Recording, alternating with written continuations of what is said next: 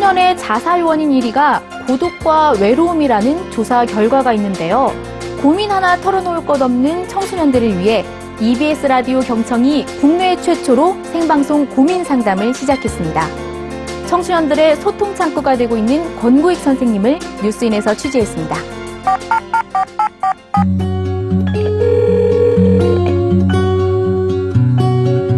여러분의 마음속 깊은 이야기 저희가 귀와 마음으로 듣겠습니다. 제가 옆에 있는데 대놓고 야 그냥 왕따 시키자 이러고 거기서도 이제 왕따 시작이 됐어요. 들리는 데서 그런 얘기를 했다. 아니, 노골적으로 이제 어. 시작이 네. 2012년도에 그 우리나라의 그 학원 폭력, 그 자살 사건들이 굉장히 많이 있었던 해였었거든요. 그 원인 중에서 하나가 뭐였었냐면은 우리 아이들이 그 폭력을 당하고도 어디에 가서 하소연할 데가 없다. 그래서 이제 EBS에서는 우리 그 청소년들의 그 많은 이야기를 들어주자. 청소년들의 그런 고민을 들어주는 경청지기를 맡게 된 특별한 계기가 있으세요?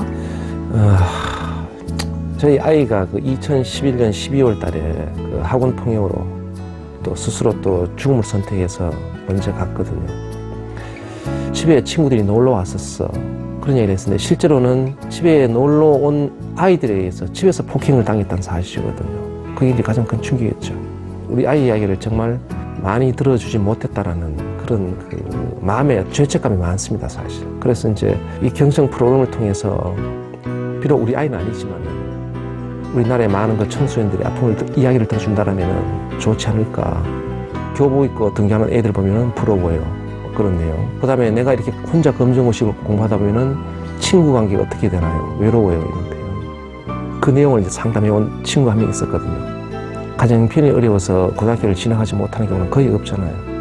그러면서도 이제 가족을 위해서 또는 그 엄마를 위해서 검정고시를 공부해야 되는 그런 그 참 애틋한 사연이죠. 애틋한 사연.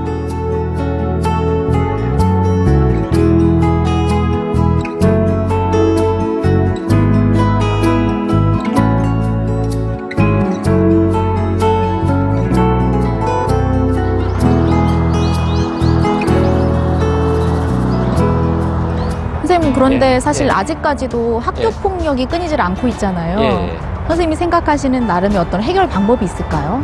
예, 제가 생각하기에는 그 학교 폭력의 근본적으로 해결하기 위해서는 그 가정에서의 사랑이 가장 중요하다고 생각합니다.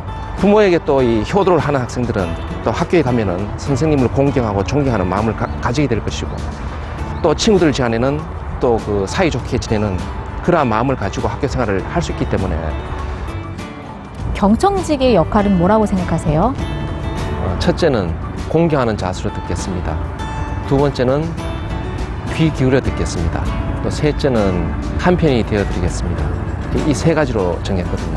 물론 이제 우리 사회에 청소년들을 위한 많은 상담 기관이 있고 그렇지만은 저희들은 아이들에게 상담을 해주는 것보다는 우리 아이들의 이야기를 처음부터 끝까지 들어주는 데 목표를 두고 요즘 우리 청소년들이 그 나는 외롭다라든지 나는 혼자라든지 또 내가 어, 이야기를 틀어놓을 곳이 없다라고 생각하는 경우가 많거든요. 근데 실제로 우리 사회 보면은 그 청소년들을 위한 또 청소년들을 위해서 경찰이라든지 또는 사회단체라든지 또는 상담 프로그램이 상당히 많거든요.